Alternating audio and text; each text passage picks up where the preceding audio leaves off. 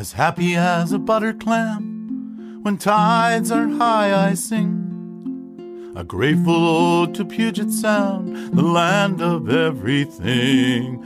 I love it from Tulalip to Puyallup, Sequim and Pysht, and to the Dosewallips, where so many times I fished. From Brinnon to the Boca from Lummi to La Push, and from the lordly Sol Duc to lovely Duckabush, from Samish to Sammamish, Suquamish to Quilcene. The climate is so friendly, it's a land that's evergreen. Hello, and welcome to the History of the Evergreen State podcast. I'm your host, Jon C., and thank you for joining me today for episode 14 Everett's Ghost Ship.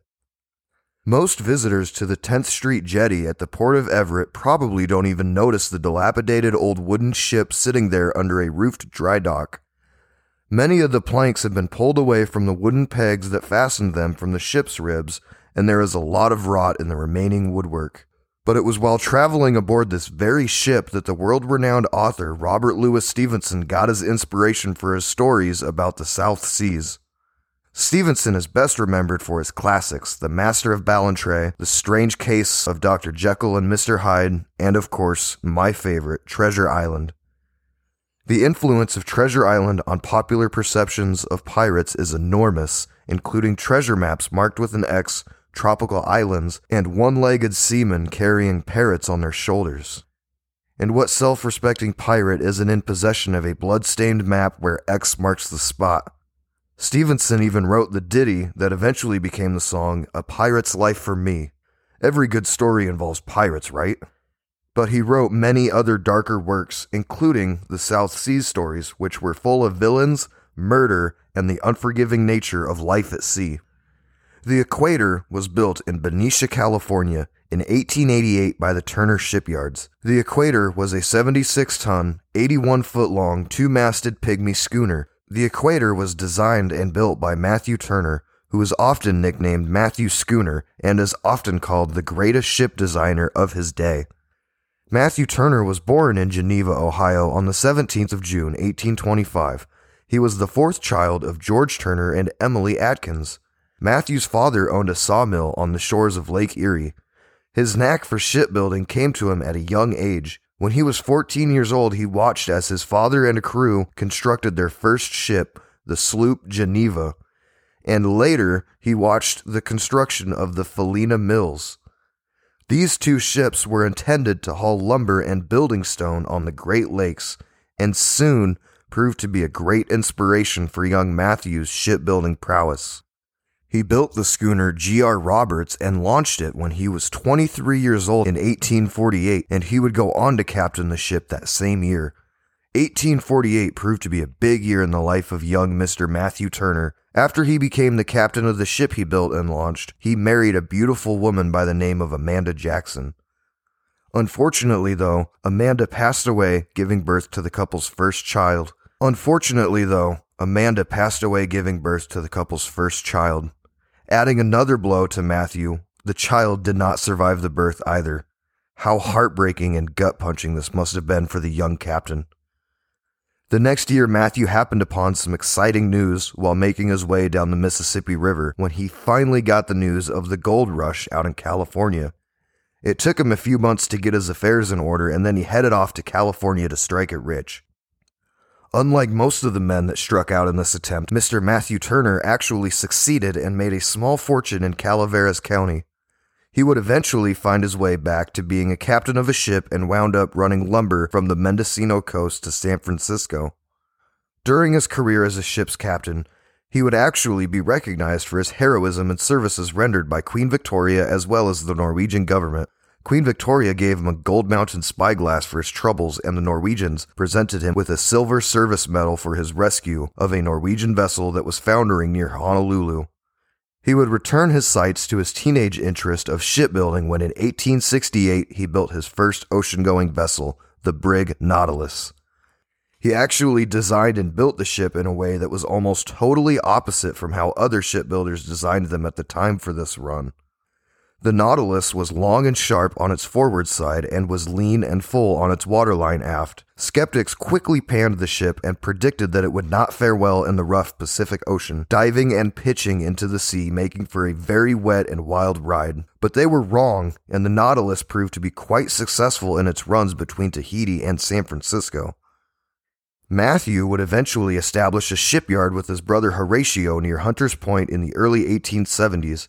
This first shipyard was met with great success, and soon Matthew was searching for a larger location to expand. In 1883, he went into business with his brother and another gentleman and formed the Matthew Turner Shipyard in Benicia. This shipyard proved to be very productive and during its lifetime produced over 154 wooden hulled ships. The famed Henry Hall of the Hall Brothers Shipyard in Port Blakely was a huge fan of Matthew Turner's and wrote several times of the form and function of his superbly built vessels. Matthew Turner, during his 37 year period of building and designing ships from 1868 to 1905, reportedly built 228 ships. This is more than any other American shipbuilder during the age of sailing vessels. He also probably has the distinction of building more vessels for foreign contracts than any other American since the Revolution.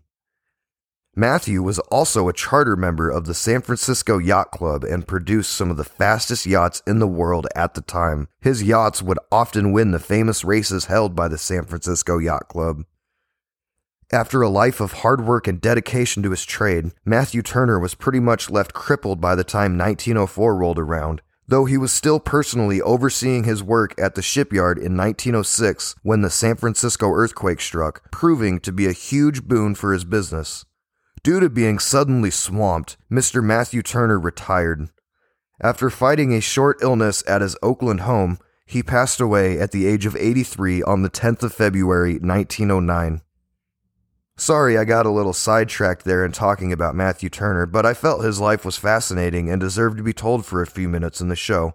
And besides, when would I get another chance to talk about this legendary American shipbuilder? I'll get back to the story at hand, but I can't guarantee there won't be any more diversions. This story is full of interesting little side notes that I've enjoyed exploring further in this episode. The Equator was originally a copra trader and mail ship plying the South Pacific. Copra is coconut meat that has been traditionally grated and then ground, then boiled in water to extract the coconut oil. It was traditionally used by Pacific Island cultures and became a valuable commercial product for merchants in the South Seas and in South Asia beginning in the 1860s.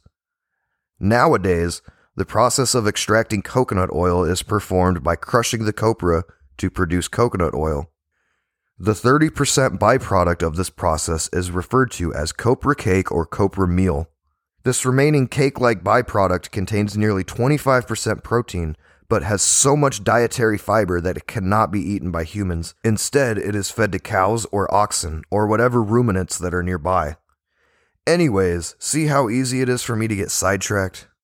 After working in the copra and mail trade, the equator then worked as an Arctic whaler and then went on to work as a Puget Sound tug, but I'm getting a little ahead of myself. Let me back this up a little bit. The equator powered across the Pacific over the years using sails, then steam, then gasoline, and then was finally powered by diesel, which means she bore witness to numerous changes that affected the very DNA of the maritime industry in the Victorian era. Many Turner built ships went on to set speed records in their classes, his design for schooners were so successful and well designed that many of them were able to transition from sailing sails to propeller driven travel quite rapidly and very easily. The Equator is only one of a handful of ships left in the world that was built by Matthew Turner, and it was a lucky vessel indeed. The Equator sailed for the South Seas Trading Network soon after she was built in early 1889. In March of that same year, a devastating cyclone swept through the South Pacific, wreaking havoc wherever it went and claiming numerous lives along the way. Six naval warships would be destroyed by the cyclone, and hundreds of people of multiple nationalities from around the world would be killed. Events ashore in Samoa had led to massive strife and upheaval in the Pacific nations and related colonies. Both the United States and Imperial Germany saw this as an excellent potential opportunity to expand their holdings in the area through their various forms of gunboat diplomacy. In order to be ready should such an opportunity arise, both nations had dispatched squadrons to the area to investigate the situation and act accordingly. A British ship was also actually present, ostensibly to observe the actions of the other nations during the Samoan upheavals. During the days preceding the cyclone of March 15th, there were increasing signs of visible and impending danger. March was cyclone season in this area, and Samoa had been hit by a cyclone just three years previously, which the captains of the ships heard about from local people, especially as the weather began to change and the atmospheric pressure began to fall. Signs of very bad things to come, indeed. The captains were experienced Pacific seamen, as were many members of their crews, and they all saw the approaching signs of the impending danger. They figured that the only chance they had of riding out the 100 mile per hour winds was to take to the open sea and hope for the best.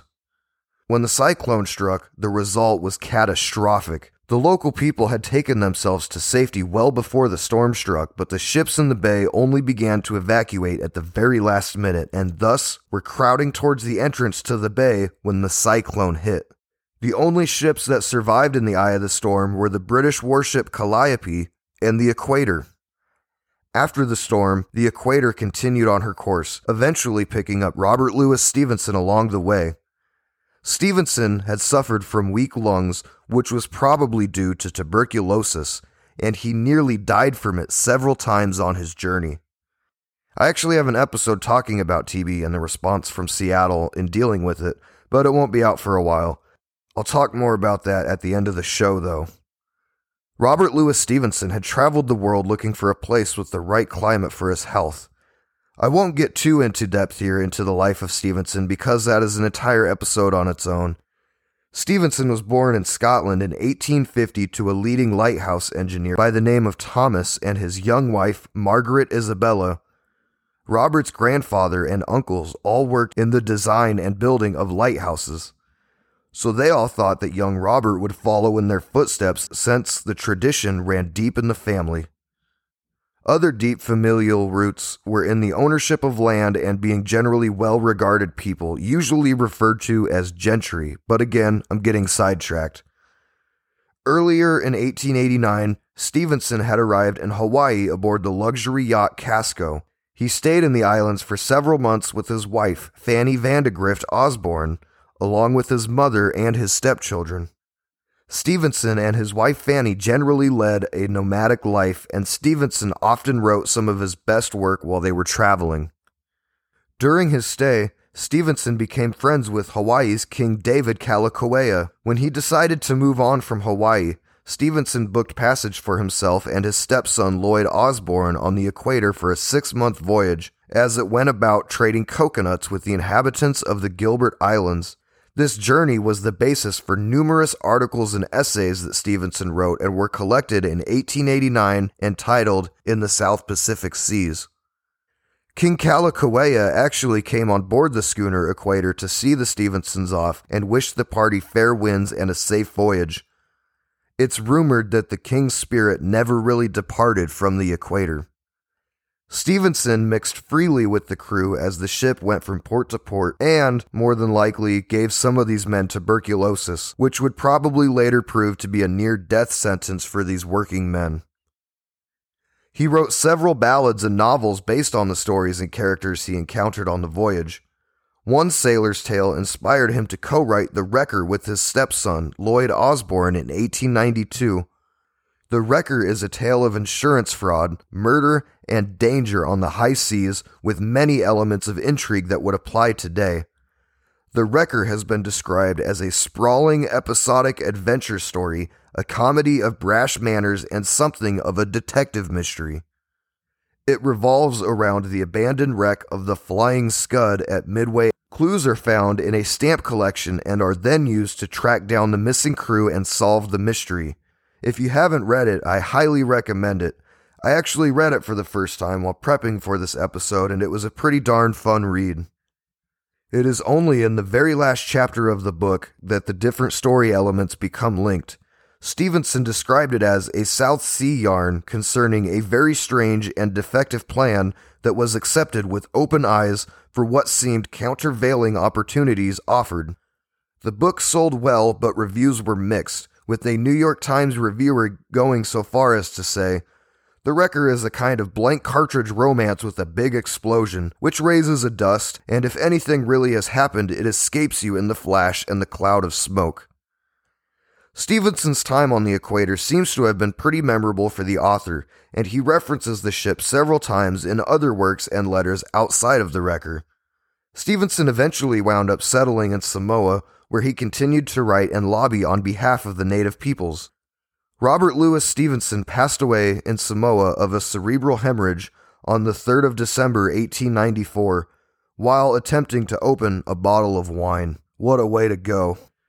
It is rumored his soul still haunts the equator to this very day, if you believe in that sort of thing. Myself, I'm a somewhat skeptical believer. I've had several experiences I can't explain, so I usually tend to believe more than I tend to be skeptical. The equator's celebrity provenance apparently did not impress its later owners, who quickly went about totally changing the schooner when they bought it. The vessel was shorn of its two masted schooner rigging, was subjected to an ungainly cabin superstructure, and was also outfitted with an engine and a propeller. The Equator then changed her years long route, spending years hauling logs and cargoes of fish between California and the Evergreen State. It once even saw use as a wire drag ship vessel for the United States Geodetic Survey. But in 1923, the equator was stranded on the Quileute River bar and filled with water. The ship was refloated by filling the hold with empty oil drums, and she would be towed to Seattle for extensive repairs. The vessel would eventually be patched up, refloated, and put back to work. The equator even received a new diesel power plant in 1940. This aging vessel would then be employed for many years by the Puget Sound Tug and Barge Company. In 1956, the equator would be abandoned on the Snohomish River jetty. Its deckhouse, fittings, and nearly all of its machinery would be removed, leaving only the hull, which itself was showing considerable wear. It was in this lowly and abandoned state that the equator would wallow in for the next decade. In 1967, a local dentist named Eldon Schalk salvaged the abandoned vessel recognizing the obvious historical significance the vessel played in some of the writings of Robert Louis Stevenson. Mr. Schalk paid for it to be hauled ashore and dry docked at the 14th Street Fisherman's Boat Shop in Everett. Mr. Schalk then led the charge in organizing a preservation group called the Equator Foundation to restore this unique vessel. The Equator Foundation struggled from the get go, but did achieve a significant accomplishment in 1972. That year, the organization successfully lobbied to get the old schooner on the National Register of Historic Places. This is even more significant to note here because this made the equator the first such site in Snohomish County to ever be listed on the NRHP. The equator has also been added to the Washington State Historic Places Registry. The Equator Foundation was dedicated to restoring the equator to its former glory as a seagoing vessel fit to carry Robert Louis Stevenson's to his literary ports of call. But then, nothing really happened. Well, almost nothing. The deteriorating boat would be moved to its current location at 10th from where it had stayed at Marina Village sometime in the late 1980s. The nonprofit Equator Foundation disbanded after Schalk's untimely death in a plane crash in 1992. Thankfully, the equator sits on land that was purchased with federal funds under an arrangement that restricts its use to recreational activities. So, there's no chance of condos or storage units or any other ugly monstrosity displacing the old schooner.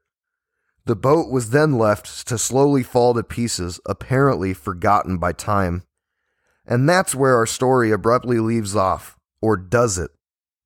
Several people have reported seeing balls of light floating over the decks of the ship. Others have seen strangers on board who vanished as suddenly as they had appeared. Workers that were doing work on the equator reported several times that some of their tools had suddenly disappeared, only to reappear in really odd places. Skeptics suggested that people were merely just seeing things and that the workers had simply misplaced their tools. These skeptics also claimed that the globes of light were just St. Elmo's fire, a natural effect of static electricity in storms, but they failed to provide any actual proof. And it's too bad that the reports of the orbs did not coincide with storms. They were seen in clear weather. In an effort to find out what was happening, two psychics came aboard and held a seance, during which observers reported seeing two glowing lights appearing over the stern of the ship, finally hovering slightly above the psychics. Let me just state here that I don't really believe in the whole psychic thing. I think it's baloney and a total sham, but that's just me. It makes for a good story, though. The psychics also said that the glowing lights were the spirits of Stevenson and King Kalakaua. Stevenson represented an industrialized and so called cultured Europe that King Kalakaua tried to bring to Hawaii in his reign. Both men adamantly believed in the existence of an afterlife, and the psychics said the two of them had met again in a friendship that far outlasted their deaths. What do you think of all this? If you're so inclined, shoot me an email. I'd be curious to hear your opinion on this matter. And it is October after all. Everyone loves a good ghost story this time of year. I'm more than happy to oblige. Although work was done on the equator to stop the effects of earlier and extensive decay, it was way too late for the craft to ever be considered to be seaworthy again. Eventually, the port moved it to a dry dock. Today, it sits in the shed on the Everett waterfront next to a plaque noting its historic significance, even as it falls into a terrible disrepair. It's the last known surviving hull of its time period, and if you're ever in Everett and have a few minutes to spare, I highly recommend checking it out.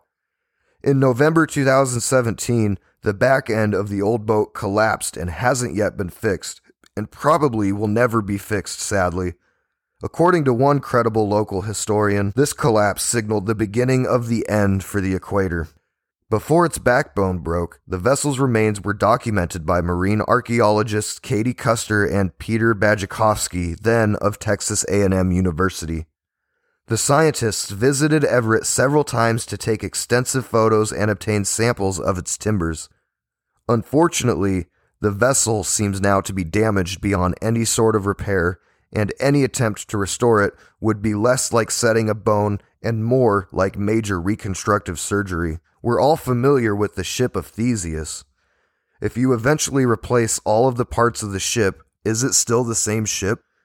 The schooner that was once capable of sailing across the Pacific, able to brave the frigid waters of the Arctic, now slowly splinters into dust, stripped of its engine and masts. The equator is nothing but a shell of its former formidable self.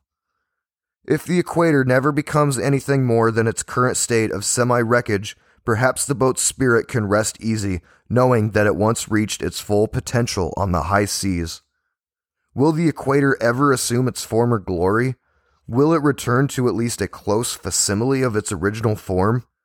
The equator can be seen by visiting 10th Street and Craftsman Way in Everett. On display are photographs of Stevenson and his part in the equator's history. Several unsuccessful attempts had been made over the years to raise money to restore the equator to its original schooner configuration and build an interpretive center for its history. It was a storied boat once, and as long as it's in the evergreen state, its story will continue to be told.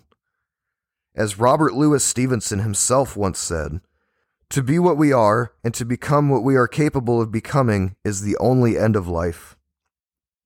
If you're enjoying the show, please leave a five star review and don't forget to subscribe so you never miss a new episode.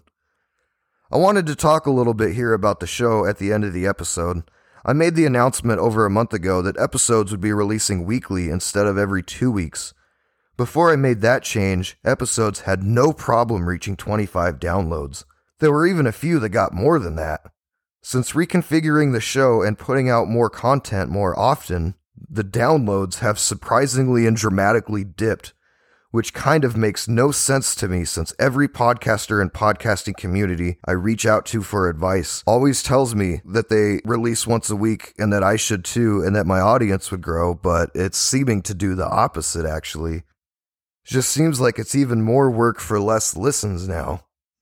There's been several episodes that even failed to get to 12 downloads in their first week, which was bizarre because before, when I was doing an episode every two weeks, there's no problem with them getting to 20 downloads in a week period.